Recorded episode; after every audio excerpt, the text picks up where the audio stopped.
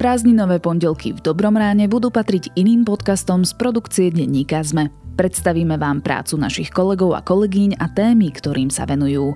Dnes si môžete vypočuť podcast Ľudskosť, ktorý sa snaží zvýšiť povedomie o témach súvisiacich s mentálnym zdravím. Moderátorka Barbara Mareková sa so svojimi hostiami a hostkami rozpráva o traumách, úzkostiach, závislostiach, ale aj o zdravom sebavedomí a prináša diskusiu o tom, čo cítia a potrebujú ľudia, ktorí doposiaľ nemali v spoločnosti hlas. O chvíľu si môžete vypočuť epizódu, v ktorej sa Barbara Mareková rozpráva so psychologičkou a psychoterapeutkou Lenkou Pavúkovou Rušarovou o tom, aké je to vyrastať s narcistickým rodičom. Ak sa vám bude podcast Ľudskosť páčiť, môžete ho začať odoberať vo vašej podcastovej aplikácii a nájdete ho aj na webe podcasty.sme.sk.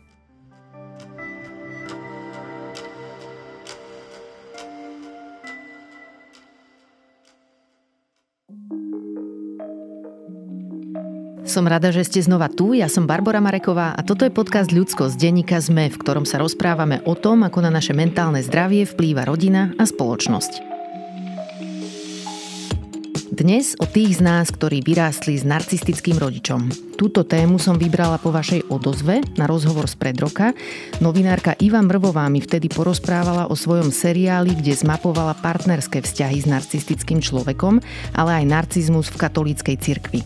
Mojou dnešnou hostkou je psychologička a psychoterapeutka Lenka Pavuková Rušarová a budeme sa rozprávať o tom, aké to je byť dospelým dieťaťom narcistických rodičov.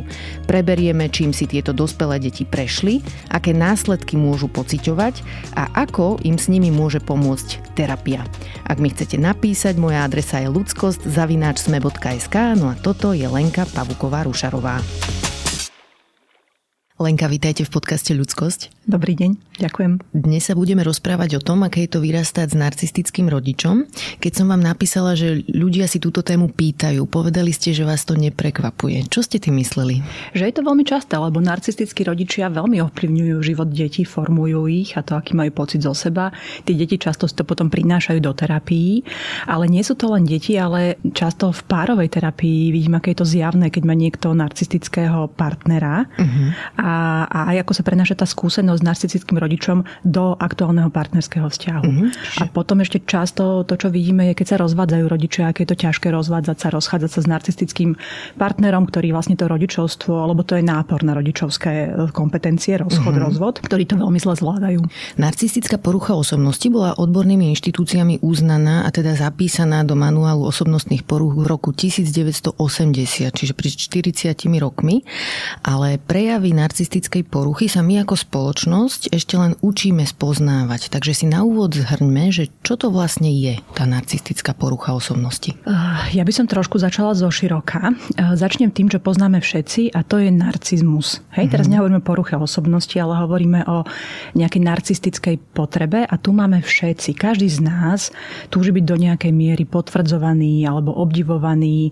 Niekedy nám to chýba, je nám to príjemné. Čiže tá narcistická potreba je v každom z nás eh, je to úplne OK. Uh-huh. Je to niečo, k čomu sa môžeme my odvolávať, takto tým ľuďom rozumieme cez tú našu vlastnú skúsenosť. Ale u niektorých ľudí potom ten narcizmus naberá rozmery nejakej výraznej črty.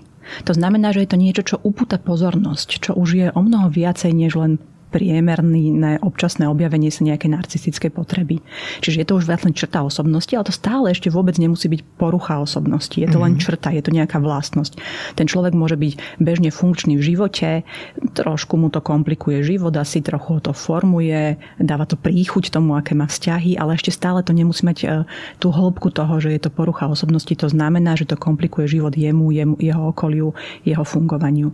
A potom tá druhá, úplne krajná možnosť je narcistický narcistická porucha osobnosti. To znamená, že keď už je to diagnostikovateľné a to musí byť spojené potom so zásadným zhoršením fungovania v živote. Uh-huh. Takže o čom budeme my dnes hovoriť, to nebude narcistická porucha osobnosti, tá úzko vymedzená skupina ľudí, ktorí ju majú, ale všeobecne budeme hovoriť o narcizme uh-huh.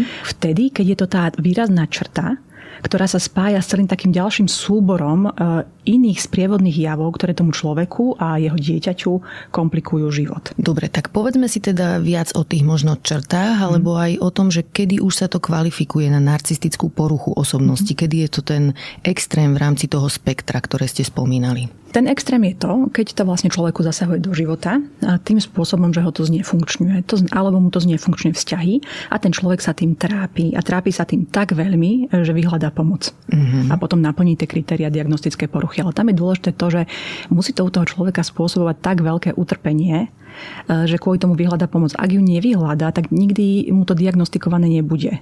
Po prípade, ak s tým dokáže žiť, ak mu to v živote prechádza, uh-huh. hej, že nemá problémy v práci a tak ďalej, opäť nikdy tú diagnózu nezíska, pretože hej. jemu to má taký ten taký voľný priechod, tá jeho osobnosť má životom. Takže tu je to trošku taká, taká šedá zóna, čo je tá diagnoza čo ešte nie je. Ale aby som to objasnila, že kedy už to začína byť problém, nazvem to, že problematický narcizmus, to je vtedy, keď on totiž to býva spojený s, s ďalšími javmi psychologickými.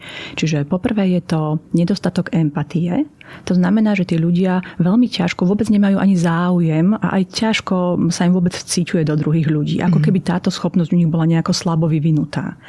S tým nedostatkom empatie prichádza trošku aj taký, taký pocit, že oni sú grandiózni, oni sú veľkí, oni sú lepší ako ostatní e, majú na niečo nárok, ktorý im prísluší, vzhľadom na to, že oni sú takíto výnimoční a úžasní. Čiže taký ten pocit toho, že svet im niečo dlží. Mm-hmm. A to je sprevádzané aj trošku takou povrchnosťou pretože nie celkom dobre majú rozvinutý vnútorný svet, majú ho taký nejaký plitký, povrchný, ten vhľad do svojho prežívania je u nich nerozvinutý celkom mm-hmm. a o mnoho viacej pozornosti venujú vonkajšiemu svetu, treba z tomu, ako vyzerajú, aké majú telo, či majú partnera, partnerku, ktorý ich dostatočne reprezentuje. Čiže taká tá povrchnosť emócií, vnútorného prežívania tam je. A zároveň ešte je jedna dôležitá vec, ktorú sa malo, kedy ľudia uvedomujú, že narcist, ľudia, ktorí majú narcistické problémy, majú aj ťažkosti s práve kvôli tomu, čo som vymenovala, s takou vnútornou reguláciou. Oni majú mm-hmm. nízku frustračnú toleranciu, čiže ich e, čokoľvek pre nich môže byť vlastne urážka. Už len to, že máte iný názor. Hej, alebo ako dieťa ste si vybrali inú kariéru, ako by oni chceli pre vás. Pre nich to je vyslovene osobná urážka, ktorá môže byť sprevádzaná obrovskými výbuchmi hnevu, zúrivosti alebo nenávisti. A to je práve to, že nie sú schopní sa ako keby tak nejako stlmiť, zregulovať v týchto prípadoch. Mm-hmm. A v našej kultúre považujeme narcistického človeka za prehnanie sebavedomého, ale v skutočnosti z toho, čo mám načítané, to môže byť aj presne naopak, že sebavedomie narcistického človeka je veľmi krehké, v dôsledku čo čoho potrebuje neustále nejakú externú validáciu, potrebuje počuť pochvaly, potvrdzovanie toho, že je výnimočný, lepší ako ostatní. Vidíte to aj vy tak? No je to tak. E, narcistickí ľudia majú krehké sebavedomie, cítia vnútornú neistotu. Len oni sú tiež rôzni. Mm-hmm. To je veľké množstvo ľudí. A niektorí z nich si to poprvé ani neuvedomia. Čiže oni automaticky prejdú do nejakého útoku, nespokojnosti, hnevu, treba sponižujú druhých ľudí, aby sa sami cítili lepšie, ale vôbec si to to neuvedomujú, že tú mikrosekundu predtým niekde oni pocítili zranenie, zneistenie alebo sa cítili v úzkých. Mm-hmm. To je ten povrchný život. Ale potom existuje iná skupina ľudí, ktorí teda toto si uvedomujú, mm-hmm. že majú vnútornú neistotu, tých narcistických, ale veľmi dobre to maskujú. Oni majú super vyvinuté hyperkompenzačné mechanizmy toho, ako chodia draho oblečení, s akými ľuďmi sa stretávajú, mm-hmm. ako sebavedomo rozprávajú. A to je práve na také uh, zmetenie nepriateľa, aby si nikto nevšimol, aby dobre zamaskoval tú vnútornú neistotu. Uh-huh. A mhm. potom je tu taký tretí typ, tretia varianta a to sú ľudia, ktorí sú vnútorne neistí a aj to na nich vidno. Proste to nevedia ukryť, buď preto, že tá neistota je veľmi veľká, alebo sú, často sú to ľudia, ktorí reálne sú v živote, že aj nie sú až takí úspešní, čiže oni to nemajú za čo skryť. A aj toto sú narcistickí ľudia? Aj tí spadajú do tej kategórie, áno, hej? Áno. Uh-huh. Ako je to možné? Táto tretia mi príde trocha ako keby taká iná ako tie prvé dve, ktoré ste opísali. V čom, čo majú spoločné? No, spoločné majú to, čo som vymenovala na začiatku, že je tam e, povrchnosť, slabá schopnosť empatie, e, taký ten pocit, že oni majú na niečo nárok, mm-hmm. že v skutočnosti oni sú úžasní a šikovní, len tento svet im nejako krivdí. Nemali možnosť to zatiaľ ukázať, lebo mali zlých rodičov, alebo sa narodili do nesprávnej doby. Čiže alebo taká rola obete. Taká keby. rola obete, mm-hmm. čiže takto sa to skrýva. My väčšinou, keď hovoríme e, o narcisoch v takej akože bežnej populácii, tak presne si ľudia predstavia takého sebavedomého, silného, úspešného s vyleštenými topankami. Ale pravda je taká, že aj tento druhý typ ľudí, len sa im proste menej darí to maskovať. Dobre, tak poďme teda k tým deťom a k ich životom s narcistickým rodičom. Aké to je byť dieťaťom človeka, ktorý je narcistický? No je to blbé. Hmm. Lebo rodič je vlastne taký náš základ toho vnútornej spokojnosti, dáva základy toho, ako sa rozvíja naša osobnosť, dobrý pocit zo seba, zo sveta, bezpečie v svete. Dobrý rodič voči deťom vystupuje tým, že sa snaží im dávať nejakú nepodmienečnú lásku, že ich nemá rád iba výhradne, iba kvôli tomu, že sú nejakí. Dobrý rodič je schopný urobiť kvôli svojim deťom aj nejakú obetu. Mm-hmm. Ustúpiť, robiť kompromisy, vstávať ku ním, keď sú choré, hej, byť s nimi hore, ovládnuť sa, keď tie deti sú protivné, pretože vie, že má nejakú prevahu ako dospelý človek. Takisto dobrý rodič je taký nejaký, že to chápe, že to dieťa si to nevybralo, on ho chcel, on ho priviedol sem na svet, čiže nevyžaduje, nenárokuje si nejakú nekonečnú vďačnosť alebo Hej. kompenzáciu. Toto všetko robí taký dobrý rodič pre svoje dieťa. Robí ešte jednu dôležitú vec, že to dieťa zrkadlí takým mm-hmm. primeraným spôsobom. Čiže keď mu dieťa povie, že niečo cíti, že neviem, mami, nekrič, teraz sa ťa bojím, tak tá dosť dobrá mama sa proste zháči a trošku sa upokojí, lebo vidí, že to prehnala. Ale rodičia, ktorí sú narcistickí, tak ako som spomínala predtým, oni majú ten vnútorný svet slabo rozvinutý, sú vlastne nezrelí. A tým pádom toto všetko, čo som vymenovala od dobrých rodičov, oni majú slabo rozvinuté. Mm-hmm. To znamená, že napríklad to zrkadlenie u nich dieťaťa nie je adekvátne. Hej? Že oni treba, keď im dieťa povie, že mami niekedy, že sa ťa teraz bojím, alebo začne plakať to dieťa, tak miesto toho, aby sami seba zregulovali, utlmili sa, tak ešte viacej na to dieťa začnú kričať. Nebuď taký precitlivý a čo tu z toho robíš drámu, spamätaj sa. Hej. Hej. Alebo ešte jedna taká vec, ktorá k tomuto patrí, e, je to, že tým, že nesprávne zrkadlia to dieťa, tak oni mu vlastne podsúvajú nesprávne interpretácie jeho vnútorného prežívania. Že dokážu to dieťa neskutočne spochybňovať, prekrúcovať mu jeho vnútorný svet. Napríklad také dieťa, ja neviem, predstavme si niekoho, kto príde, budem hovoriť rôzne príklady, ktoré mm-hmm, ma napadajú mm, teraz z rôznych vekových kategórií detí. Príde nejaké dieťa domov, položí si knížku zo školy e, napríklad na stôl a tá knížka má treba titulok, že ja neviem, patológia bežného dňa. Mm-hmm. A ten rodič narcistický, ktorý, ako som už vravela, že je hypersenzitívny na seba, to berie osobne a začne, začne byť podráždený a hovorí, že čo mi tým chceš naznačiť? Čo si o mne myslíš? a tak ďalej. A pritom je to úplná absurdita. To dieťa tým nič nemyslelo, položil si svoju knižku na stôl, ale tomu narcistickému rodičovi automaticky naskočí takáto interpretácia a nie len, že by si to overil, hej, že chceš mi tým niečo naznačiť, a odkiaľ máš tú knižku, prečo máš tú knižku, ale automaticky prejde do útoku a to dieťa trestá za to, že mu nejakým spôsobom ubližuje. Uh-huh. Ešte nejaký príklad vás napadá? Takéto dezinterpretácie. Uh-huh. Eh, no napríklad to, keď sa dieťa trebárs, keď mu je niečo nepríjemné, čo sa mu stane, to je jedno, či to je v škole alebo od toho rodiča trebárs. A on to potom začne prekrúcovať proti nemu. Stále sa tu hráš na nejakú obeď, uh-huh. ty, ty so mnou len manipuluješ, Hej, eh, alebo obviňovanie. obviňovanie uh-huh. a vlastne úplne nereflektuje na to, že tomu dieťaťu sa niečo stalo, ale také zástupné témy tam prináša. Ako vníma narcistický rodič rodičovstvo? Ako vníma svoju úlohu voči dieťaťu? No ja si myslím, že on veľmi o tom ani nerozmýšľa. To je práve kvôli tomu, že to vnútorné prežívanie, schopnosť reflexie, vhľadu je taká ochabnutá, málo využívaná. Takže by som to rozdelila na dve také fázy. Rodič, ktorý ešte nie je rodičom, len si predstavuje, akým bude rodičom, alebo ešte sa len plánuje, že sa to dieťa narodí alebo sú tehotní, tak vo svojich predstavách ten rodič je úžasný. Mm. On um, si od toho slúbe veľmi veľa, aký on bude úžasný rodič, ako všetko tomu dieťaťu spraví, čo z neho, ako ho on bude podporovať a čo budú spolu všetko zažívať. Takže v tých predstavách on je úžasným rodičom. Len potom, keď príde realita, keď sa dieťa narodí a deti sú veľmi náročné, Hej. pretože bývajú choré, pretože ich treba všetko naučiť, pretože tisíckrát sa chcú hrať tú istú hru, môžu byť aj otravné. Deti majú kopec trablov, ktoré um, proste vychovávať dieťa je náročné.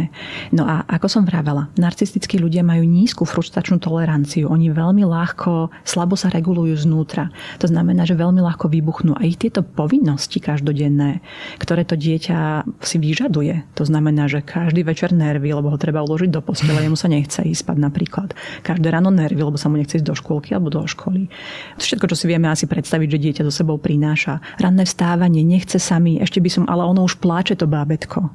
Tak toto je niečo, čo je pre nich na obťaž. Mm. Mm-hmm. Či tá realita rodičovstva je pre nich paradoxne na obťaž. A mm. oni potom niekedy buď sa tak stiahnu z toho rodičovstva, že e, nechajú, ako keby toho druhého partnera nechajú byť single rodičom, že všetky tie povinnosti ohľadom detí ten jeden utiahne sám, alebo sa angažujú v rodičovstve, ale angažujú sa e, výberovo v tých situáciách, ktoré sú také ľahké. To znamená, keď sa ide na výlet, keď sa ide na nejakú akciu s kamarátmi, deti majú besiedku a tam ukážu, sú pekne oblečené, ukážu, čo sa naučili. Po prípade si vyberú, že majú synu, syna hokejistu a tak si vyberú, že v tomto oni sa chcú angažovať, tak ho vozia na tie tréningy. Tam sú schopní oni aj stávať o 4 ráno, ale je to veľmi výberové, je to veľmi podmienečné. A potom aj môžu vlastne pre okolie vyzerať ako veľmi dobrý rodič, lebo na tých miestach, kde sa angažujú, môžu vyzerať, že ich to baví, že sú v tom dobrí a že sa starajú o to dieťa.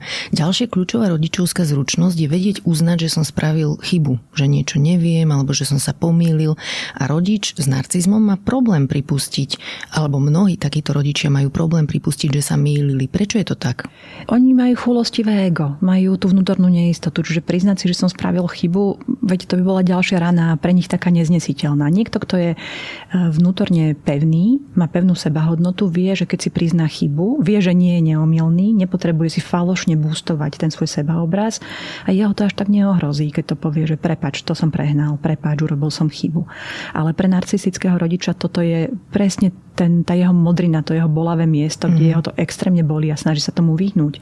Čiže bude vždy zvalovať vinu na dieťa, Hej. alebo na partnera, na partnerku, alebo na okolitý svet. A pritom je dôležité, aby dieťa vnímalo, že spraviť chybu je normálne a zdravý, dospelý človek, alebo relatívne zdravý rodič, primerane dobrý, by mal dieťaťu chcieť toto modelovať, že je v poriadku, keď spravíme chybu a aj to priznáme. Áno, ale viete, ten rodič, ktorý je naozaj výrazne narcistický, jeho zámerom nie je ísť príkladom dieťaťu, uh-huh. a, alebo trošku sa ovládnuť, aby som niečo tu dieťa dobre naučil. Aby jeho, zá, on, jeho záujmom všetko sa točí okolo neho. Hej. Hej. Naopak on to vníma tak, že to dieťa tu slúži jemu.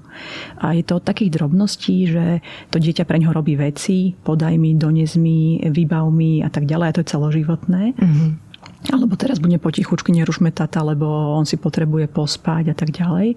Ale sa to potom ukazuje aj v takýchto situáciách, že on, keď by mal zmobilizovať tú svoju rodičovskú dospelú kompetenciu, on to nespravil, lebo čaká od toho dieťaťa, že ono ho upokojí, že ono sa ospravedlní. Mm. A nielen, že sa to dieťa ospravedlní, on mu to ospravedlenie ešte aj zdevalvuje, keď príde. Mm. Prosím ťa, nemyslíš to vážne aj tak je to len vynútené. Vidím to na tebe, ty si vôbec neuvedomuješ, čo si mi spravil.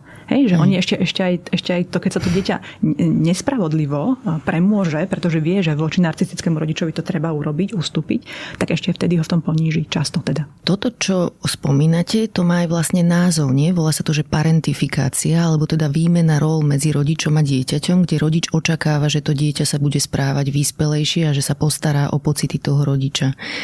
Ďalšia zaujímavá vec je, že rodičia majú deťom modelovať rešpekt, aj tak, že im ho prejavujú a narcistický rodič si myslí, že to je jednosmerná vec, že on ako rodič má nárok na rešpekt od dieťaťa, ale že naopak to neplatí. Zajímavé, že aký je to celkovo pocit pre deti byť terčom týchto manipulácií zo strany rodiča alebo tohto zlého zaobchádzania? Je to extrémne nepríjemné a hlavne je to chronické. To je na tomto ťažké, že e, každému sa občas stane v živote, že niekde vidí z niečoho s krivdou alebo niekto ho zle pochopí, ale život s narcistickým rodičom je ako keby ste non non-stop čelili jednému veľkému nedorozumeniu. Stále mm-hmm. sa vysvetľujete, ospravedlňujete, kompenzujete, očiňujete a nikdy to nie je nič dobré.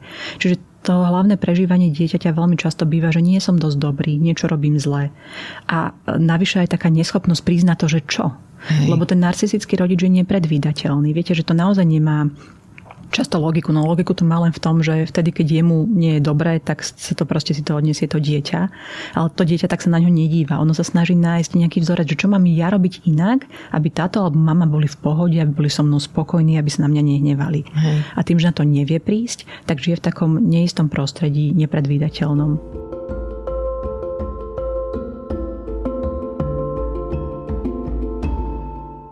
Literatúre sa uvádzajú aj také termíny, že overt a covert narcissists, čiže viditeľný a skrytý, alebo neviem, ako to prekladáte mm. vy, slovenskí psychoterapeuti a psychoterapeutky. Je to podľa vás legitímne rozdelenie? Ak áno, tak nám ho vysvetlite. Je to legitímne rozdelenie a sa to týka vlastne toho, čo sme sa rozprávali na začiatku, že ten overt narcissist je ten človek, ktorý to zjavne dáva na vonok, mm. že, že je narcistický, je to úplne zjavné, že je narcistický, takto o sebe rozpráva, nafúkuje nafúkuje sa, porovnáva sa, ostatných ponižuje. A ten, čo je skrytý, ten narcis, alebo taký niekedy môžeme povedať, že aj tenkokoží narcis, to sú takí ľudia, ktorí skôr sa utápajú v tej roli obete, lutujú sa, skôr máme tendenciu im byť nápomocný, zachraňovať im um, tie krivdy, ktoré sa im teda údajne dejú, im nejako vykompenzovať. A v tomto, v tomto je to také ťažké niekedy na rozpoznanie, že skôr si o nich myslíme, že majú nejakú depresiu alebo úzkosť, alebo že majú mm-hmm. málo sebavedomia. No majú málo sebavedomia, ale nie je to len to. Hej. Je nejaký rozdiel medzi narcistickými matkami a narcistickými otcami? Sú tam nejaké tendencie, ktoré tieto dve skupiny v nejakej miere odlišujú a čím sú spôsobené? Toto je taká veľmi komplikovaná otázka. Ja na ňu nemám úplne nejakú vyčerpávajúcu odpoveď, lebo to presahuje oblasť len psychológie. To je aj sociologické, kultúrne, aj trošku politiky je v tom a Hej. tak ďalej. Napríklad, čo sa týka rod, slova rod, alebo rodovej mm-hmm. nadstavby a tak ďalej. Ale to, čo si myslím, je, že naša kultúra, naša spoločnosť podporuje narcizmus u mužov. Poprvé ho tak trošku vyžaduje, a, a teraz keď hovorím o takže tradičnej rodine, a hovorím to v úvodzovkách Jasne. trošku ironicky, že to podporuje, že tatínko má byť tá hlava rodiny, má mať tú autoritu, má mať kontrol, má byť úžasný, hej, že to je, to je ten, komu sa vzťahuje ten obdiv. Zároveň, keď e, muž takýto je, keď je narcistický, tak mu to o mnoho ľahšie prejde ako žene. Mm-hmm. Pretože sa to, nejako sa to stotožní s tou rolou takéhoto otca.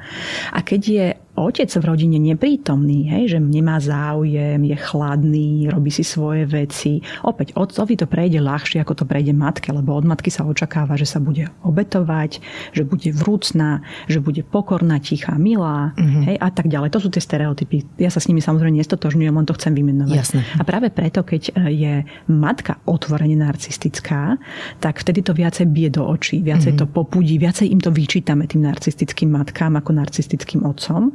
Ale potom e, skôr majú ženy tendenciu z mojej skúsenosti byť také tie skryté e, Hej. narcistické, že skôr idú do tej role obete, ako sa oni obetovali pre dieťa, čo všetko pre neho robia a nedostáva sa im vďaky, čo by oni mohli byť, kde by oni mohli byť, keby nebolo dieťaťa alebo partnera. Aké to je, keď má dieťa iba jedného narcistického rodiča?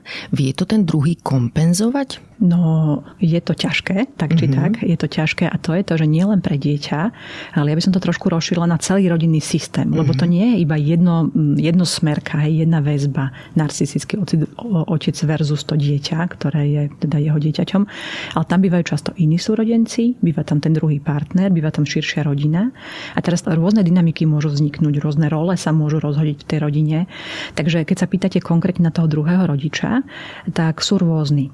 Môžu môžu byť takí, ktorí sa snažia naozaj kompenzovať a poctivo byť dosť dobrými rodičmi.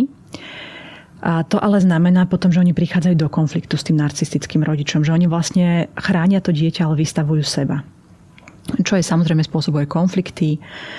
Je to ťažké, lebo ten narcistický partner sa správa takto aj voči partnerke alebo partnerovi. Hej? Čiže takisto ho spochybňuje, uráža, ponižuje, nárokuje si, ignoruje, robí celé to spektrum takých nezrelých reakcií. Mm-hmm. Takže to vlastne schytáva potom treba tá matka e, za to dieťa. Ale dieťaťu to možno vykompenzuje tým, že aspoň jeden dobrý vzťah stačí, sa hovorí. Že to je, to je základ. Aspoň jeden dobrý dlhodobý vzťah zažiť. Ale potom, e, viete, nie každý partner má takúto to schopnosť alebo kapacitu absorbovať ten narcistický hnev a ponižovanie. A pre niektorých ľudí, keď majú treba depresívnu štruktúru osobnosti, že sú takí závislejší, mm-hmm.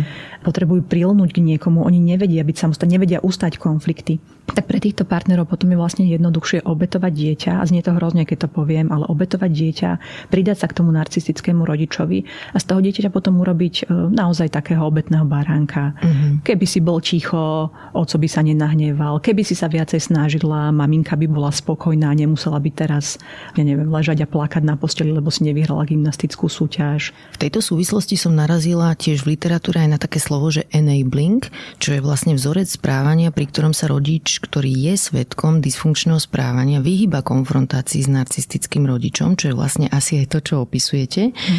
A, a možno si treba pripomenúť, že za dieťa majú zodpovednosť obaja rodičia a každý z nich by sa mal vedieť toho dieťaťa aspoň do nejakej miery zastať v situácii, keď mu je ubližované. A ak to niektorý z nich nerobí, tak vlastne enabluje toho druhého, umožňuje mu svojou nečinnosťou poškodzovať dieťa. Toto vydate niekedy? Hovoria vám ano. o tom klienti? Áno, ja to vydám to veľmi často, aj o tom mm-hmm. hovoria klienti, aj to vidím niekedy priamo pred očami.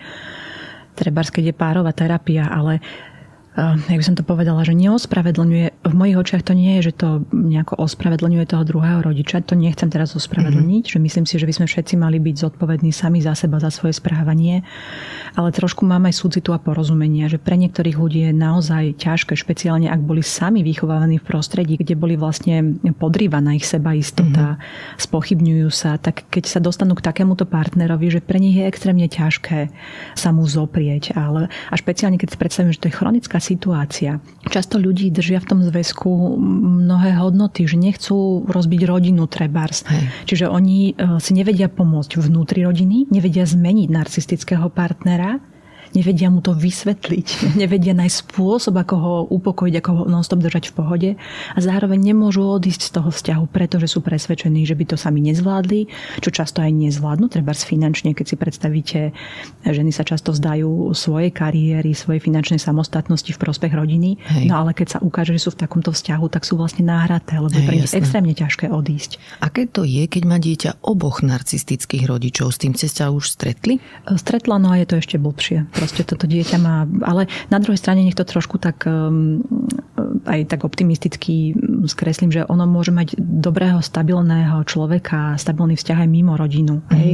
To si tiež často... Starú mamu alebo ano, tetu niekoho. Áno. Mm-hmm. Kľudne to môže byť aj napríklad kamarátka nejaká dobrá dlhodoba, ktorá sprevádza. Môže to byť časom aj nový partner, ktorý je stabilný a ktorý, viete, niekedy dobrý, stabilný vzťah partnerský je úspešnejší ako terapia trebárs, mm-hmm. lebo to je ten relevantný životný, životné nastavenie a pocit bezpečia, ktoré. Zažíva ten človek každý deň a tým pádom sa mu spraví korekcia toho, čo zažíval doma. Povedzme si ešte o tom, že ako narcizmus rodiča vplýva na vzťahy detí medzi sebou. Aké majú súrodenci vzťahy navzájom, keď majú takéhoto rodiča? To tiež môže byť veľmi rôzne, hej? lebo tak ako tí narcistickí rodičia majú rôzne podoby, niekto je taký ten grandiózny, niekto je, môže byť takýto skrytý mm-hmm. a tak ďalej, tak aj tie deti sú rôzne, rôzne reagujú, každé z nich podľa svojej povahy inak reaguje na rodiča, inak reaguje aj podľa toho, že v akom poradí je narodené. Mm-hmm. Viete, že aj to zohráva rolu, že treba ten mladší súrodenec už videl, čo si preskákal ten starší súrodenec, takže sa naučí reagovať inak. Mm-hmm. Každé dieťa má inú iné zvládacie mechanizmy. Hej. Niektoré deti zostanú také chúlostivé, precitlivé, stiažujú sa, snažia sa zdrhnúť z tej rodiny. Niektoré deti naopak odrežú svoje emócie, zostanú úplne racionálne a celé to proste vydržia a s tým rodi tvária sa ako keby, ako keby nič, ako keby to bolo normálne, zvyknú si proste na to, majú hrubú kožu. Potom je tu ešte dôležitá vec, že v tých rodinách e, sa rozohrá taká hra.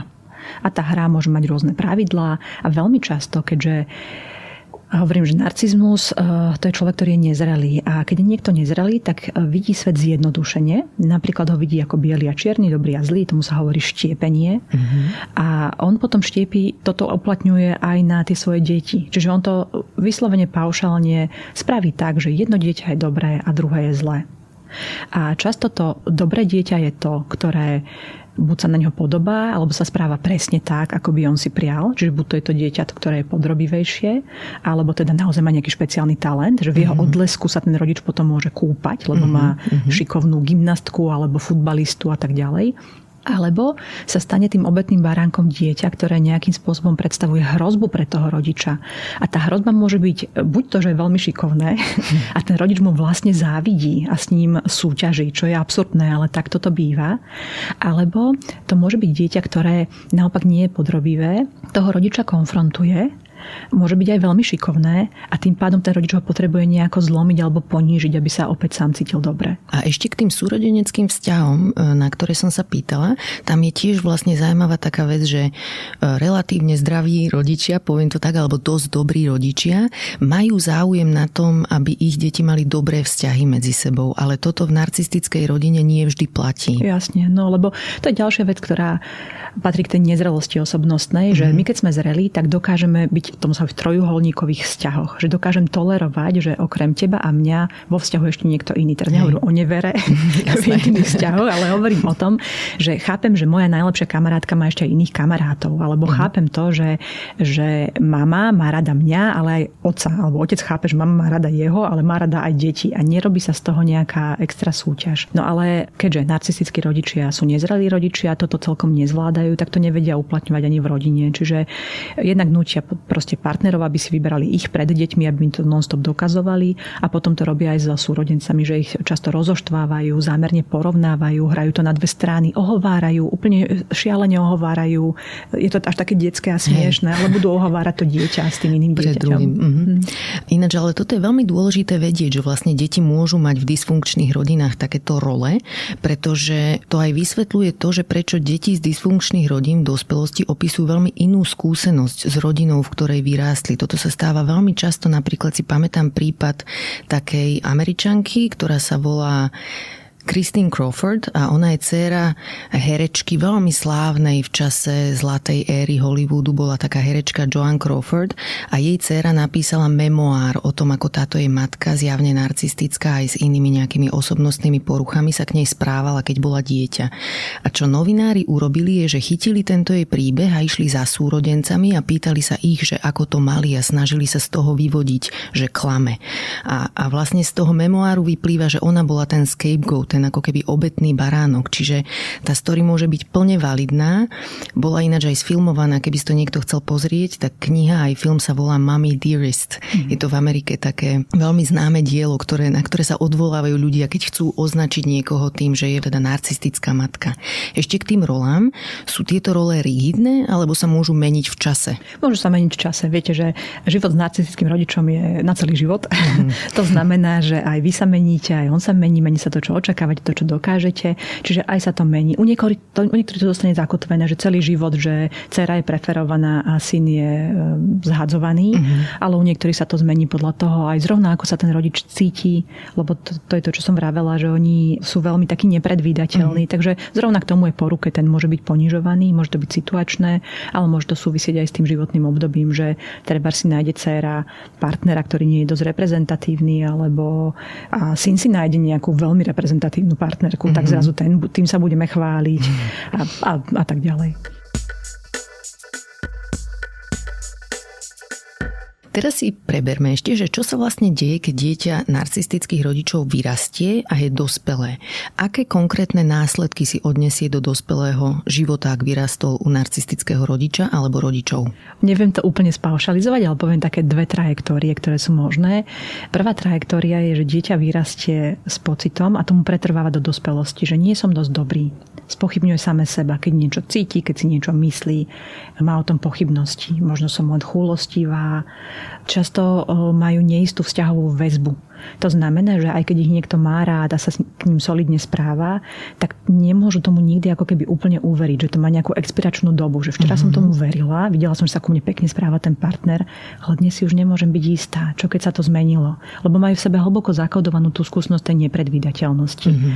Takže si potom vyžadujú mnoho uisťovania v tom partnerskom vzťahu napríklad alebo často, často neveria tomu, že ich vlastné deti ich majú radi, že aj sa boja, že ich nemajú dosť radi, že majú radšej toho druhého rodiča. Som dosť dobrá mama, som dosť dobrý otec, sa spochybňujú. Či toto je jedna cesta, také väčšie seba spochybňovanie sa, stiahovanie istota a pocit, že nie som dosť dobrý a potom následne kompenzačné mechanizmy. A druhá cesta môže byť e, presne opačná. A to špeciálne v prípade, že to bolo dieťa, ktoré bolo tým preferovaným dieťaťom, tým adorovaným dieťaťom, e, že dostávalo vlastne taký voľný priechod svojmu správaniu, pretože často je to tak, že keďže si pekný, modrooký chlapec a všetci nám ťa chvália a ešte si aj šikovný v športe, tak e, môžeš všetko Hej, tebe sa všetko prepáči, na rozdiel od sestry napríklad. Takže môže sa stať, že takéto dieťa, to preferované, potom takisto vyrastie v takého toho otvoreného narcistu. Uh-huh Čiže bude, bude iba replikovať to, čo sa dialo jemu. Že bude takým rodičom a budem takým partnerom. Hej.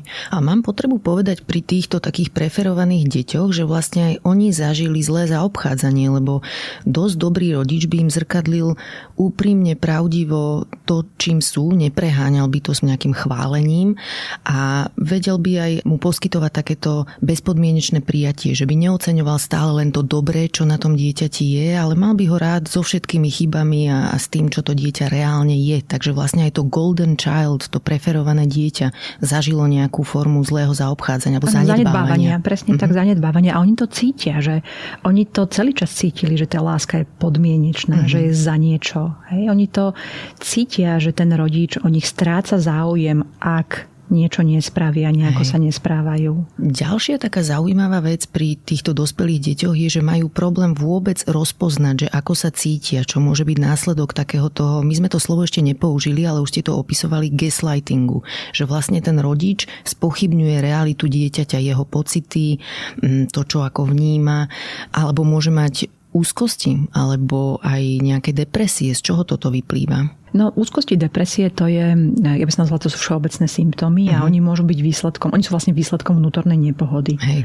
Čiže to je, to je bežné, ale nie len u detí, ktorí sú, ktoré patria teda narcistickým rodičom. Jasne. A tá úzkosť a nepohoda alebo depresia, ktorá vyplýva z gaslightingu, je presne v tom, že ja, sa, ja nemôžem nájsť nejaké bezpečné miesto vo vnútri. Ja nemôžem sa spoláhnuť sam na seba, na ten pocit toho, že ja som oka človek, ak som niečo pokazil, tak to napravím, môžem sa spolahnúť, že niečo dokážem, toto tam nie je. Uh-huh. Nemajú pevný bod. A dá sa aj povedať, že aký je tento človek vo vzťahu k iným ľuďom? Ja neviem, v práci alebo v širších vzťahoch k priateľom, priateľkám. Dospelé dieťa narcistického rodiča, uh-huh. aké má vzťahy? Áno. Ak je toto neisté dieťa, nie som dosť dobrý, mm-hmm. tak má neisté vzťahy a je vlastne, stáva sa takým, zasa po anglicky, ten pleaser, že vlastne mm-hmm. sa snaží druhým zavďačiť, snaží sa byť s nimi stále za dobré, stále rozmýšľa, ako sa má zachovať, aby si to náhodou nepokázil, aby nestratil ich sympatie. Čiže toto je jedna trajektória a druhá je taká tá narcistická, mm-hmm. že on teda je vnútorne neisté, to dieťa ale už je dospelé a naopak tých druhých používa, zneužíva, snaží sa na nich zapôsobiť. Dospelé dieťa má v istom zmysle v niektorých veciach tiež ako keby zaseknutý ten vývoj a jeden z príznakov môže byť napríklad aj tzv. enmeshment, čiže ako keby prílišné prepletenie s tým rodičom narcistickým. A to znamená, že dieťa tohto rodiča akoby nikdy celkom nevyrástlo a nedospelo, neoddelilo sa od svojho rodiča. A ten rodič ho v dospelosti možno aj frustruje a vyčerpáva a to dospelé dieťa si nedokáže napriek tomu voči nemu stanoviť nejaké hranice, má pocit, že mu niečo hrozí, keď sa od rodiča vzdiali, že nie je kompetentné fungovať bez neho. Alebo sa to dieťa desí toho, že rodiča odmietne a sklame dieťa, ktoré vyrastlo v zdravej rodine, si dokáže v dospelosti ísť svoje bez ohľadu na názor rodičov, ale dieťa z narcistickej rodiny s tým môže mať problém a dospelé dieťa žije v predstave, že je zodpovedné za pocity a za šťastie svojej matky alebo svojho otca. Sú ešte nejaké ďalšie zručnosti, ktoré týmto deťom v dospelosti chýbajú? Ja len tak veľmi prikyvujem celý čas, ako rozprávate, to nebude vidno, ale chcem povedať, že áno, je to tak. A ešte by som k tomu pridala jednu vec. Mm-hmm. Mm-hmm. Že totiž to, keď hovoríme že o tom dosť dobrom rodičovi, dosť dobrý rodič chce, aby sa jeho dieťa osamostatnilo. Mm-hmm. Pomáha mu v tom a podporuje ho v tom.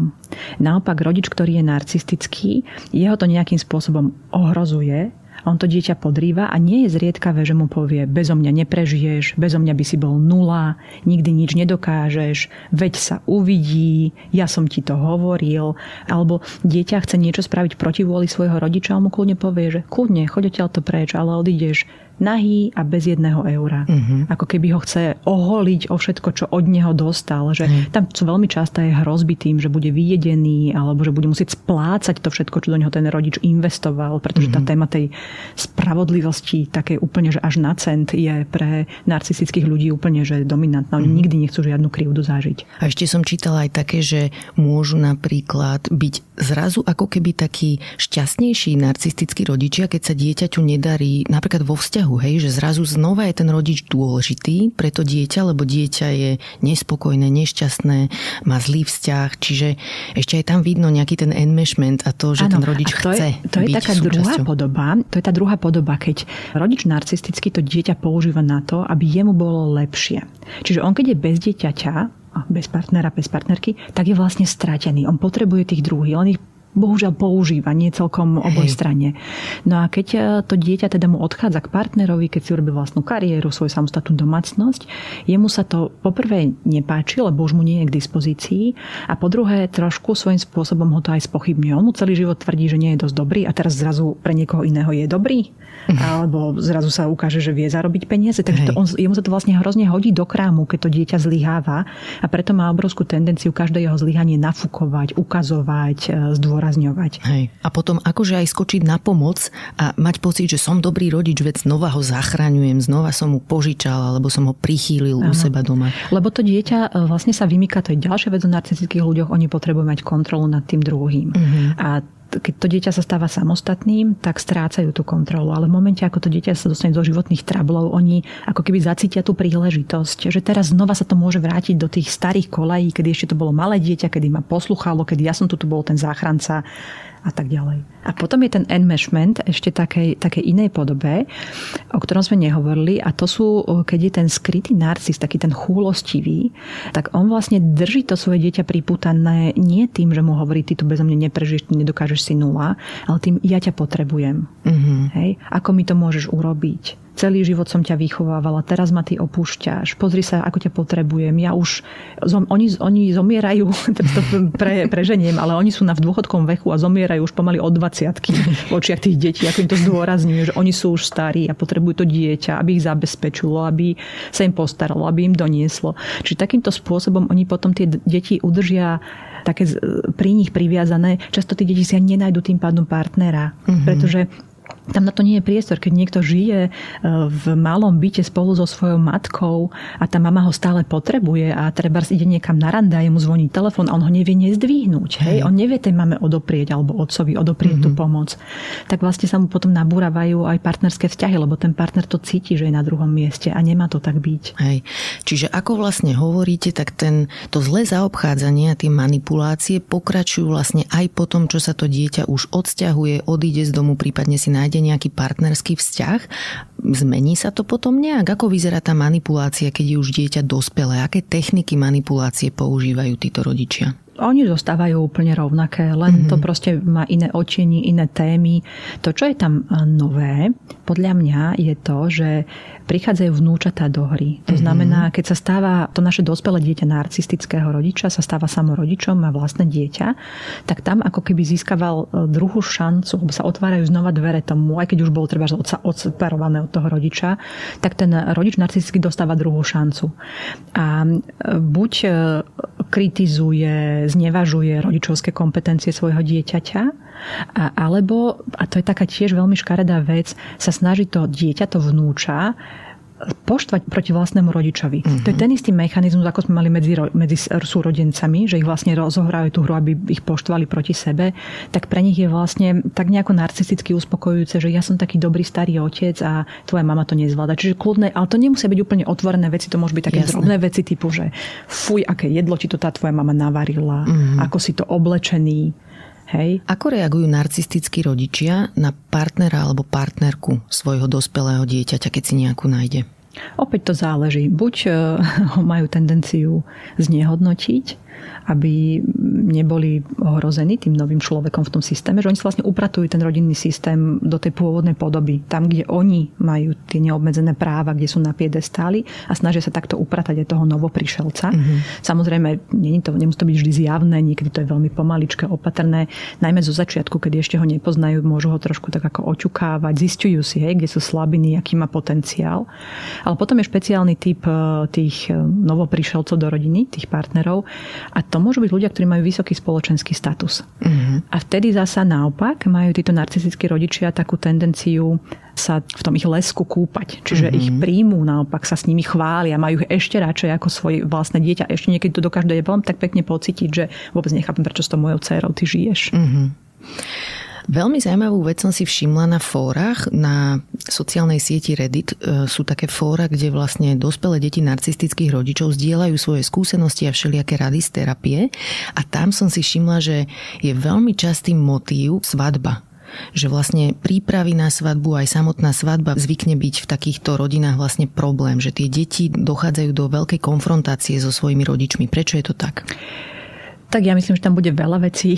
Jedna z nich je, že viete, svadba je okázala, okázala akcia, je tam verejnosť a pre narcistických ľudí to, ako ma vidia zvonku, to je mantra, to je alfa omega všetkého. Čiže pre nich tá svadba musí byť dosť reprezentatívna. Nech už to znamená čokoľvek. Či je to už, že uh, musia, musí byť dosť drahá, alebo musia byť pozvaní istý typ ľudí, alebo sa tam musí piť istý typ pitia. Nech už to znamená čokoľvek, ale hlavne nech to je podľa nich, tak ako chcú oni vyzerať. Uh-huh. No a jasne, že to prichádza do konfliktu konfliktu s tým, čo chce dieťa a čo chce nový partner. Oni môžu mať úplne odlišnú predstavu, koho tam pozvú. Hej. A potom, ako som vravela, tí narcistickí ľudia sú hyperchúlostiví na seba. Hm, sú takí trošku paranoidní, trošku um, berú veci príliš osobne. Čiže zrazu je všetko dôležité. Spôsob, na akom papieri im dáte pozvánku, ako sformulujete to, že ich pozývate na svadbu, vedľa koho ich posadíte. A či majú rolu na tej svadbe nejakú ano. významnú, že či ano. je to o nich, že oni vydávajú ano. dceru alebo ženia syna, oni tam chcú mať tú rolu vlastne dôležitú, možno najdôležitejšiu. najdôležitejšiu. Aký vplyv má detstvo na výber partnera v dospelosti pri týchto dospelých deťoch narcistických rodičov? To je opäť rôzne, lebo v tej psychológii je to fakt komplikované. Ale zasa to zjednoduším, že buď si tie deti nájdú úplne opačného partnera, pretože majú už jednu blbú skúsenosť a hľadajú presný opak. Mm-hmm. Niekoho, kto je podporujúci, kto je treba stabilný, hej, kto je možno pokorný a tak ďalej. Čiže to je jedna verzia. Alebo druhá verzia je, že treba si nájdú veľmi podobného partnera a to je často práve preto, lebo oni sú už na to zvyknutí. Viete, keď niekto vchádza do vzťahu s tým, že ja nie som dosť dobrý a môžem byť rád vôbec, že niekto o mňa zakopne, že ma niekto má rád, tak potom, keď stretnú niekoho, kto tiež je narcistický, tak poprvé im imponuje to, čo sa deje v tej zamilovanosti, lebo narcistickí ľudia, keď sú zamilovaní, tak sú, oni sú grandiózni ešte v tom zamilovaní. Hej, Sú schopní ísť, ja neviem, zaviesť vám do Prahy polievku na motorke, e, pretože im to príde pekné gesto. Mm-hmm. Ale robia to teda samozrejme iba dovtedy, kým to je výhodné, kým ich to až tak príliš neobťažuje. Čiže v prvom rade toto funguje ako perfektný háčik, lebo ten človek ma tak strašne miluje a mne tá láska chýbala celý život. Hej, ma tak strašne potvrdzuje. No a druhá vec, že keď sa tá zamilovaná bombastická láska pominie a začnú byť trošku už devalvujúci, kritický, odťažitý, nespolahlivý, narcistickí partnery, tak to dieťa, ktoré je dospelé na to vlastne zvyknuté, že ono z toho nevycúva tak skoro, ako niekto, komu by to prišlo úplne cez čiaru. Ale tým, že ono to zažilo, ono s tým žilo roky a ešte navyše to má často aj osvojené, že ja nie som dosť dobrý, ja si to vlastne zaslúžim, začne robiť ten istý vzorec, že sa snaží právať sa lepšie, aby znova vrátilo tú tú bombastickosť v tom, v tom zamilovaní, ktorá tam bola predtým. Toto druhé, čo hovoríte, že vlastne tí dospelé deti sú ľahším terčom pre ľudí s narcistickou poruchou alebo s, s narcistickým správaním, sa asi spája aj s tým, že vlastne keď v detstve sa naučíme spájať si lásku so zlým zaobchádzaním, tak nám to v dospelosti príde tiež normálne, že vlastne tí ľudia potom aj veľmi dlho im trvá, kým aj v tom novom vzťahu s niekým narcistickým dospelosti na to prídu, že aj toto je v neporiadku a že sa to už nikdy nevráti do tej úvodnej fázy, keď to fungovalo dobre. Áno, viete, že my vlastne nepoznáme iný vzťah ako našu rodinu z počiatku, lebo dieťa netraví čas v iných rodinách. Ono mm-hmm. nepozná intimné chvíle v iných rodinách, až na nejaké výnimky samozrejme. Čiže to je jediné, čo poznalo. A potom príde do takého vzťahu, ktorý je treba veľmi podobný Hej. alebo bledorúžovom, ale už je dospelé a už trošku viacej vie nakúkať druhým ľuďom do kuchyne. Hej, už trošku treba s kamarátky rozprávajú, ako to majú doma, už trošku viacej chápe, ako to môže a nemusí fungovať medzi ľuďmi. Čiže často ešte to býva tak, že ten prvý vzťah býva možno podobný, ale tam už získavajú takú trošku viacej emancipáciu tí ľudia a potom ten ďalší vzťah, ak mm-hmm. tento nevíde, už potom môže byť fakt taký ako korektívny.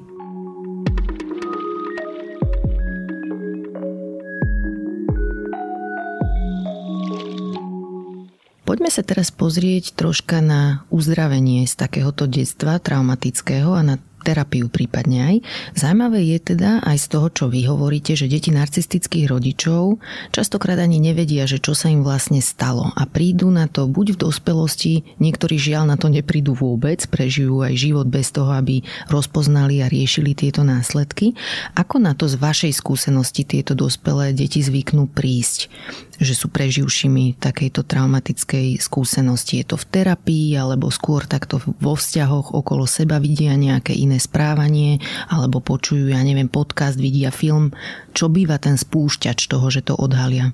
No tá e, škatulka, to nazvem ten názov, že narcizmus, tak na to väčšinou prídu tak presne, že si niekde niečo počuli, videli, čítali, sedelo to, alebo mm-hmm. im to možno niekto pomenoval, komu sa to tak zdalo.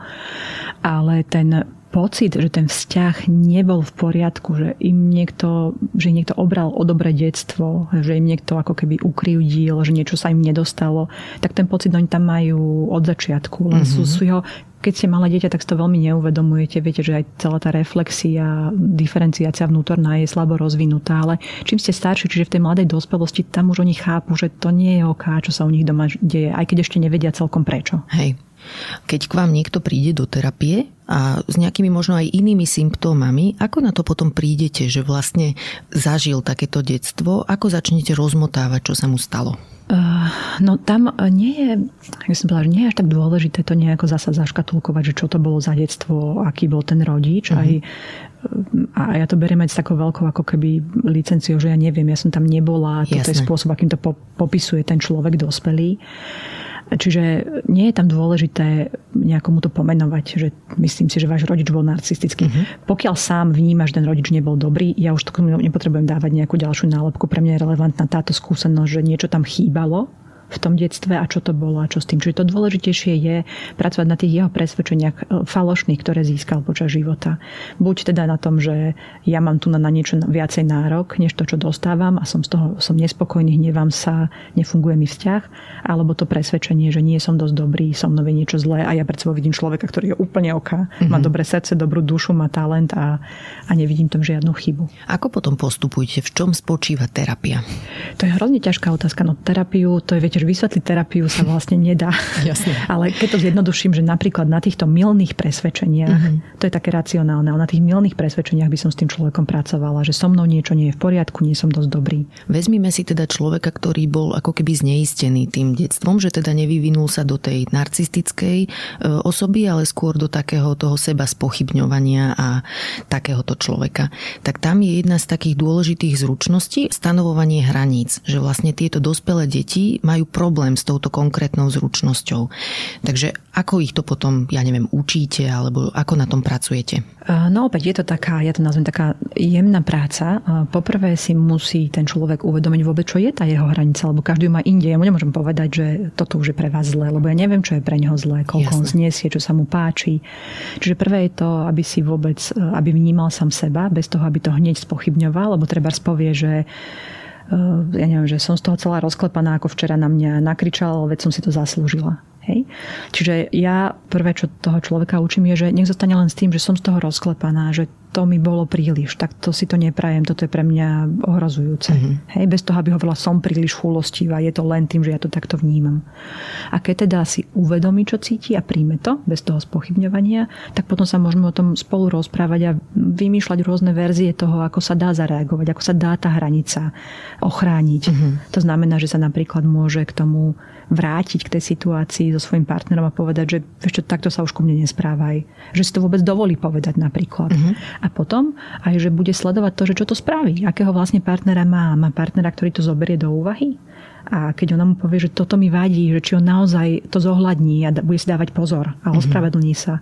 Alebo má partnera, ktorý je bude hovoriť, že iba si vymýšľa, že nič sa nestalo, to ty si to celé spustila, o čom to tu rozpráva, že zopakuje to znova a možno o to častejšie.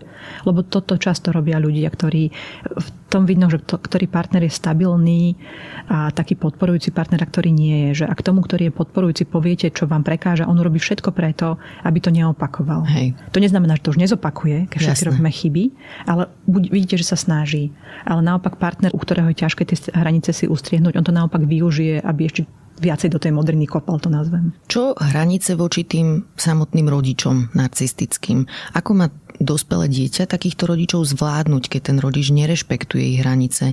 Vezmime si, ja neviem, otca, ktorý reaguje agresívne na stanovenú hranicu, alebo matku, ktorá sa hádže do role obete a očakáva, že to dieťa zmení tú hranicu, že ju posunie, dokáže si to vydúbkať nejakými slzami a podobne. Čo vtedy? Opäť, toto sú také veľmi ťažké otázky, lebo tá viete, terapia uh, trvá, to trvá mesiace, u niekoho to trvá roky, mm-hmm. a mhm. keby to trvalo len týždne, že to je, nemám na to paušálny recept. Uh, na to, že ako si nastaviť hranice voči rodičom. Poviem vám, že čo zvyknú ľudia robiť. Mm-hmm. Hej? Niekedy ľudia minimalizujú ten kontakt. Hej? Chodia tam proste, chodia za nimi menej často, menej sa im vystavujú. Hej? Alebo keď tam už sú s tými rodičmi, tak sú tam len chvíľku alebo keď s tými rodičmi narcistickými sú, tak nehovoria osobné veci. Proste ako keby dávajú im čo najmenej materiálov, čo najmenej podnetu, aby sa nemali čoho chytiť. Mm-hmm. Hej? Alebo sa naučia v momente, kedy ten rodič, lebo však on niekedy je aj úplne kľudný, hej, že sú aj dobré momenty, vtedy s ním byť. A v momente, kedy vidia, že ide do takého svojho toho narcistického reagovania, ktoré je devalvujúce, ktoré je útočné, ktoré naozaj ten človek vie, že jeho to už úplne ako keby roztrasie, rozklapie, že sa dostáva mimo svojej rovnováhy, tak sa naučia v tých situáciách proste odchádzať. Mm-hmm. Najdu si nejakú zámienku, postavia sa odídu. A potom sú takí, ktorí sa rozhodnú ten kontakt ako úplne zredukovať na buď nutné minimum, alebo na, na nulu. Aj mm-hmm. to je mhm. možnosť. Čo je vlastne ultimátna hranica. Áno, proste. A to je ale otázka hľadania v tej terapii, že komu mm-hmm. čo vyhovuje, pretože životné situácie sú rôzne, každému vyhovuje niečo iné, niekto nechce pripraviť svoje dieťa o starých rodičov, mm-hmm. niekto si naopak povie lepšie žiadny starí rodičia ako takíto rodičia. Čiže k tomu neexistuje nejaký paušál paušálny recept, ale hľadáme to proste spolu. Je jedna dôležitá vec, ktorú si myslím, že by mali pochopiť ľudia, ktorí majú narcistického rodiča alebo rodičov a pomôže im to, keď si uvedomia, že ono nie je až tak pravdepodobné, že sa zmenia. Že je dosť možné, že zostanú stále rovnakí a je to na nich, ako si budú regulovať ten kontakt. Lebo mm-hmm. to, čo ich tam často drží tie deti pri rodičoch celoživotne, ktorí im ubližujú, ktorí ich ponižujú a ostatní ľudia to vidia, treba, alebo celá rodina sa na tom spolu podiela, mm-hmm je to, že oni stále dúfajú, že raz sa to zmení. Hej? Keď raz hej, tomu hej. otcovi dokážem, keď raz voči tej mame to zvládnem, že oni potom budú takí tí dobrí rodičia. A len tak si nejako uvedomiť, že je to vzorec, ktorý sa im opakuje. Že nezávisle od toho, aký darček prinesú, ten rodič nikdy nie je spokojný. Žiadne Hej. Vianoce, žiadne narodeniny. Bez ohľadu na to, ako veľmi sa kontrolujú a žiadne zámienky nedávajú na konflikt, ten konflikt proste vždycky nejako vzíde. Keďže fungujeme v rámci širších vzťahov, v rámci širšej rodiny, čo sa zvykne diať potom, keď to dieťa ukončí vzťah s rodičmi? Lebo predsa len sú tam aj nejaké babky, detkovia, tety, ten systém je širší a tá širšia rodina nemusí rozpoznávať, že ide o narcistického rodiča, že to dieťa bolo vlastne manipulované, že si prešlo v detstve peklom. Takže ako tá rodina zvykne prijať to, že tam došlo k rozpadu takéhoto vzťahu? No, často je to spojené s neporozumením porozumením, lebo opäť máme rôzne také presvedčenia aj spoločenské. Jedna z nich je ako keby rodičovstvo bolo nejaký svetý král, že proste rodičom treba všetko prepáčiť, e, že oni sú proste nejakom piedestáli a môžu si ako keby všetko dovoliť voči deťom, ako keby to bolo bezhraničné. Čiže ak to je rodina, v ktorej je takáto, takto sa to rodičovstvo poníma, tak potom to môže to dieťa schytávať, že ma, od neho chcú, aby odpúšťali, aby to sa vrácali, aby to strpeli. Hej, ty si tu ten rozumnejší, ty to musíš vydržať a nerob z toho veľkú vec a veď pre dobro vnúčatiek. Čiže často ten ich vnútorný, pre nich už ten vnútorný konflikt je dosť, ťažký pre tieto dospelé deti rozhodnúť sa obmedziť kontakt alebo zredukovať. No a keď už tá rovnováha je krehká, keď sa už už rozhodnú a vtedy im dost, ostatní ešte začnú nakladať, tak ich to môže veľmi spochybňovať, hambia sa často, mm-hmm. nevedia to vysvetliť, lebo oni, viete, že to sú intimné detaily zo života, ktoré nebudete rozprávať cudzím Hej. ľuďom, že čo ten rodič robí a potom obrovský pocit viny. Problém s odpustením je vlastne aj ten, že pod odpustením si ľudia často predstavujú také, že hod to za hlavu a už to nevyťahuje. Alebo že treba odpustiť a tým pádom vlastne žiadajú, aby ten človek, ktorý si prešiel peklom, teraz poprel svoju realitu, to zlé zaobchádzanie, ktoré zažil. A tá váha zodpovednosti je tým pádom akoby prenášaná na obed, na ten terč zlého zaobchádzania. A narcistický rodič potom nemusí urobiť žiadnu sebareflexiu, Presne môže tak. pokračovať ano. v tom správaní. Ano Kedy je odpustenie zdravý proces? Na to tiež neviem odpovedať. To záleží. A nie každý k tomu odpusteniu sa musí dopracovať. Mm-hmm. Viete, sú veci, ktoré sú neodpustiteľné, môžeme si povedať, že objektívne neodpustiteľné, alebo teda pre mňa. Mm-hmm. Mne sa zdajú neodpustiteľné. A, a sú veci, ktoré sa dajú odpustiť, ale kde, viete, to je ako tá miera toho to je ako miera toho, že kto koľko môže pomáhať. Všetci tú hranicu máme niekde inde. Aj hranicu odpustenia máme všetci niekde inde a nedá sa to vyžadovať, nedá sa to očakávať, nemali by sme to nanúcovať. Ja si myslím, že táto téma je veľmi dôležitá, lebo v našej kultúre, nazvem to judeokresťanskej, ju mnohí a mnohé máme uchopenú problematicky a náboženské presvedčenie sa často dostáva do kolízie s psychickými potrebami týchto preživších a myslím si, že uzdravenie a odpustenie sú vlastne dve rôzne veci, je veľmi dôležité ich oddelovať. Ehm, jeden z následkov vyrastania s narcistickým rodičom je totiž ten, že to dospelé dieťa má problém cítiť hnev voči týmto rodičom a v procese uzdravenia je preto dospelé dieťa dôležité vlastne dostať sa s tým hnevom do kontaktu, aj preto, aby všetko cítilo tak, ako to je, ale aj preto, aby si dokázalo vlastne stanovať hranice, lebo ten hnev je výborný indikátor toho, že si potrebujeme stanoviť hranice a nejak sa o seba postarať. A ak niekomu odpustíme príliš skoro v tom procese uzdravenia, tak nám to zabraňuje cítiť túto dôležitú emóciu, lebo vnímame hnev ako nevhodný, Nemôžeme sa predsa hnevať na niekoho, komu sme už odpustili. Takže odpustenie nemusí byť úplne zdravá vec, môže byť aj predčasné a môže to byť aj nejaká forma vyhýbania sa tomu, aby sme prežívali primerané emócie a konali na základe nich vo svojom záujme. Takže ja si myslím, že odpustenie je možné, ale nemalo by byť poháňané nejakým pocitom povinnosti alebo, alebo toho, že som to dlžná vlastne takémuto rodičovi. Alebo že je to zdravé a zrelé. Hej, presne. Tomu musím smerovať smerovať. Hej, hej. A, a navyše uh-huh. je tam ešte jeden aspekt, že narcistickí ľudia musia vidieť stopku, oni ju musia cítiť Hej. a odpustenie im ako keby dáva takú voľnú stupenku, že je to oka, všetko Hej. ti odpustím, koľkokrát vlastne odpustím, čo všetko ešte odpustím. Mm-hmm. A preto aj treba, keď e, to dieťa dospelé neodpustí, ale stále tam zostane niekto v tej rodine, kto odpúšťa, že sa to jasne nepomenuje, že nesprával sa dobre otec alebo nesprávala sa dobre mama, tak oni majú pocit, oni, pre nich je potom veľmi ľahké tú zodpovednosť dať na toho obetného baránka, že iba to dieťa to nejako nezvládlo, to celé prekrúca a môžu si pokračovať a opakovať ten vzorec narcistický na ostatných. Poďme ešte prebrať spoločenské nastavenie, lebo preživší to môžu mať zložité aj preto, že ľudia nerozumejú tomu, čím si tieto dospelé deti vlastne prešli, lebo pre ľudí, ktorí majú primerane dobrých rodičov, môže byť veľmi ťažké mm. si predstaviť, že nie každá rodina je podobne funkčná, ako bola tá jeho alebo jej. Takže pre deti narcistických rodičov môže byť náročné sa vôbec rozprávať s inými ľuďmi o svojom živote, lebo dostávajú všelijaké nepríjemné nepríjemné, nevyžiadané rady alebo zraňujúce komentáre. Povedzte mi, s akými komentármi alebo radami sa stretávajú. No už sme spomínali takéto, že treba odpúšťať, oco, mama, e, sú špeciálni, sú na celý život, tým treba, treba sa k ním tak, oni sú už starí, treba im odpustiť. Často také snažia sa to vysvetliť po dobrom to správanie, že oni nerozumejú tomu, že je to chronický vzorec osobnosti a snažia sa tomu dať nejaký taký ako plauzibilný zmysel, že mm-hmm. on ťa len má príliš rád, alebo mama žiarli na tvoju novú partnerku, na to jej musíš dať právo, tej svokry to majú proste ťažké. Také rôzne ospravedlňovanie počúvajú.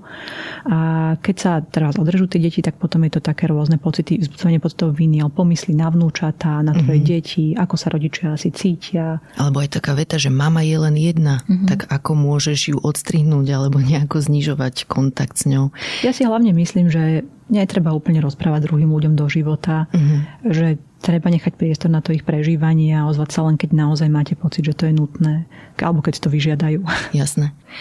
Ak človek ukončil vzťah so svojimi rodičmi, aké to je, keď mu okolie hovorí, že svoje deti obral o možnosť byť so starými rodičmi? No, určite to spôsobuje šialené pocity viny, lebo e, predpokladám, že to dieťa to nechce, že ono vlastne nechce obrať o starých rodičov svoje dieťa a zároveň nevidí inú možnosť. Ja to vidím ako človeka, ktorý je vlastne zahnaný do kuta, že má na výber z dvoch zlých možností a vybral mm-hmm. si mhm. tú menej zlú. Ako, ako sa vlastne má na to dívať to dospelé dieťa, hej? Lebo keď možno samo si vysnívalo, že jedného dňa bude mať to jeho dieťa starých rodičov, ale situácia sa vyvinula ináč, rozhodol sa, že ten kontakt preruší alebo ukončí. Ako sa má na to dívať, že vlastne chráni tie svoje deti alebo ozaj ich o niečo pripravil? Opäť je to podľa mňa komplikované. On možno nemusí chrániť svoje deti, možno chráni sám seba. Uh-huh. A na to má tiež právo. Keď chce, ten človek môže kľudne vyskúšať, že aké to bude, že aby boli tí starí rodičia iba s vnúčaťom a on sa tam bude tak iba nejako sekundovať tomu a tak ďalej, ak im dôveruje dostatočne na to, že nebudú poškodzujúci voči tomu vnúčaťu. Ale ak má pocit, že by boli takí nepríjemní, ponižujúci, devalvujúci aj, aj voči tomu vlastnému vnúčatu, tak um, asi mu nezostáva nič iné, len chrániť seba aj to vnúča. Uh-huh. Čiže keby sme chceli zhrnúť, že čo je taká dobrá prax pre nás ostatných, keď sa nám niekto zverí s tým, že vlastne mal narcistických rodičov, ako na ňo reagovať, aby sme neboli ďalej zraňujúci, aby sme mu nenakladali ešte viac? S pokorou si myslím, pýtať sa, počúvať, nesúdiť zbytočne. Uh-huh na čo on, viete, že ta, aj tak ten človek urobí najkvalifikovanejšie rozhodnutie, vy nie ste v jeho topánkach a niekedy len tak úplne priznať, že toto si ja neviem ani predstaviť, že mi sa toto nestalo, že ja ani neviem, ani neviem, čo by som spravil v tej situácii. Blížime sa k záveru, tak ma veľmi zaujíma, že či pre nás máte nejaký príklad alebo príklady toho, ako sa niekto uzdravil z takéhoto detstva, ako sa mu nejako zlepšil stav, sebavedomie, vzťahy s okolím, príklad nejakého možno aj posttraumatického rastu. Stretávate sa s tým? Určite áno, určite to, je, to nie je nejaká stigma na celý život alebo nejaký handicap a tak ďalej. Je to vec, ktorá vás formuje a myslím si, že ľudia, ktorí vyrastali s narcistickými rodičmi alebo jedným z nich, majú aj kopec takých talentov vytrenovaných. Jedna z nich je, že bývajú zasa extrémne, ak nie sú z nich narcistické deti teda, tak bývajú extrémne empatickí, lebo oni sa celý život trénovali v tom, aby vedeli vyčítať z mhm. tváre, z posunku, zo situácie, z atmosféry, čo ten druhý asi tak potrebuje, čo mu asi tak vadí. Či sú to ľudia, ktorí sa veľmi veľmi často ocitnú v pomáhajúcich profesiách napríklad. A taká ďalšia vec je, že bývajú dobrými rodičmi, pretože zažili na celé spektrum zlyhaní rodičovských, vedia, aké to je a vedia si na to potom dávať pozor. Takže to si myslím, že také dva príklady pekného posttraumatického rastu. A možno títo rodičia by si mali potom aj postrážiť, aby zase nevyhoreli v tom, že sa veľmi starajú o tie svoje deti a troška zase seba potom zanedbávajú.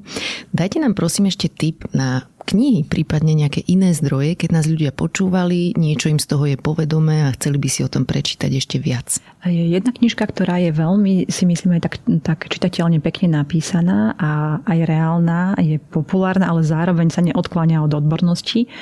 Tá pani, ktorá ju napísala, sa volá Ramani a tá knižka sa volá v anglickom teda titule je, že Don't you know who I am? Mm-hmm ty nevieš, kto ja som. Mm-hmm. A mhm. vlastne popisuje celý ten, aj, aj narcistickú osobnosť, ale aj celý ten kontext, celú tú rodinu, kolegov, to, čo spôsobuje v takomto spoločenskom systéme. Mne sa teda veľmi páčila, odporúčam. A potom odporúčam nasledovanie seriál, ktorý sa volá že The Succession, alebo mm-hmm. následovníctvo. A tam je zasa tiež veľmi pekne e, vykreslený rodinný celý systém, to znamená, že rodičia a deti, to je viac, detné, e, viac detná rodina, veľmi privilegovaná, bohatá, s extrémne narcistickým otcom a veľmi pekne tam vykreslené tá dynamika rodina, ktorá vzniká, ako si tie rôzne role detí medzi sebou rozdeľujú, ako spolu súperia, ako sa snažia snažia nadviazať ten vzťah s otcom, ako ho niekedy len zneužívajú, ako on zneužíva vlastne ich, tak veľmi je to zaujímavé, ale smutné, je to také, že na, na silné žalúdky. Hej. Všetky tituly, ktoré sme spomínali v tejto epizóde, dám aj do popisu, kde si môžete nájsť.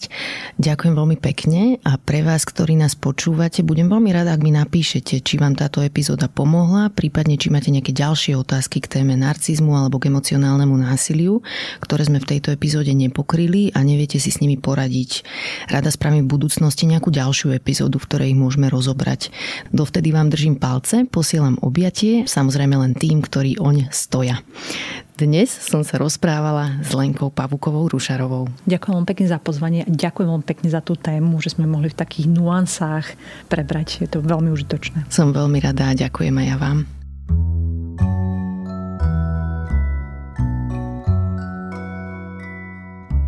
Počúvali ste podcast Ľudsko z denníka Sme, ktorý pripravuje Barbara Mareková.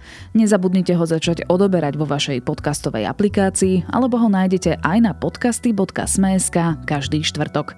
Štandardná epizóda Dobrého rána vyjde už zajtra. Zatiaľ do počutia.